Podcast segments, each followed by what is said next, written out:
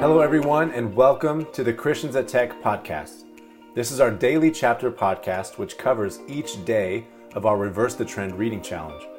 In each of these podcasts, you won't necessarily find an overview of the chapters, although you might, but hopefully you'll find some words of encouragement and nourishment that are inspired by a verse or two from those chapters, and also a way to put what is spoken of in the Bible into practice in your daily life.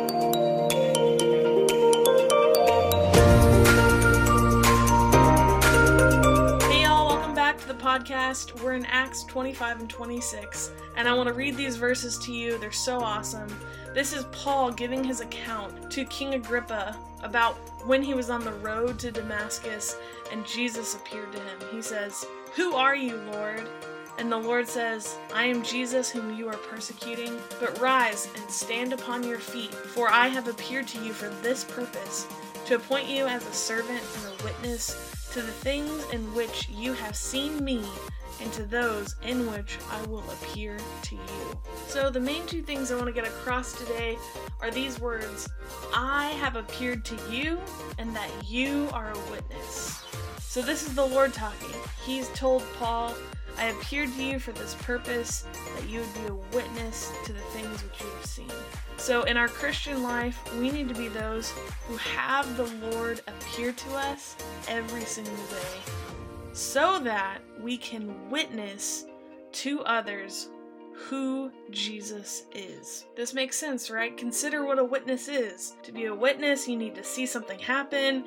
If you see a car accident, if you see a crime, if you see someone make a half court shot to win a basketball game, you have become a witness to that event or that crime. And now you can share a story of what happened. And so when we were saved, we met Jesus, he came into our heart, and now we can share that story with others. But what about after that? What story can we tell in our everyday life? Uh, did you even see Jesus today? Did he talk to you today? What are you going to tell others? What did he say? What is he doing right now? Well, every single day, Jesus is written all over the pages of the Bible, and we need to go and find him. I love this verse in Jeremiah 29:13. It says, "You will seek me and find me when you search for me with all your heart." Well, he is all over the Bible, but we have to go and find him. One of the greatest helps I received in my walk with Christ is to spend time with him every single morning.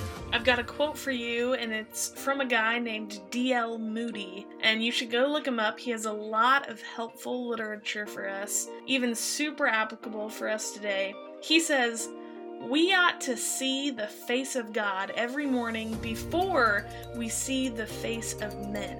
Now, I don't know if that should be the face of man or the screen on our phones, but we should see Him before we see anything else. Also says this, I love this. It says, You never get more than one day's journey from Christ if you come to Him every morning. Shut the world out, get closeted with God, and you will learn His secrets. I like to get up at 5 o'clock in the morning and turn the key and be alone and let God talk with me. Maybe for today it needs to say, I like to get up at some point in the morning and turn off my phone and be alone with God so that He can talk to me. I hope all of us can have this experience having God appear to us every morning so that we can witness Him to others. There's my application for you today. Maybe turn off your phone for five minutes and let God talk with you. Y'all have a great day.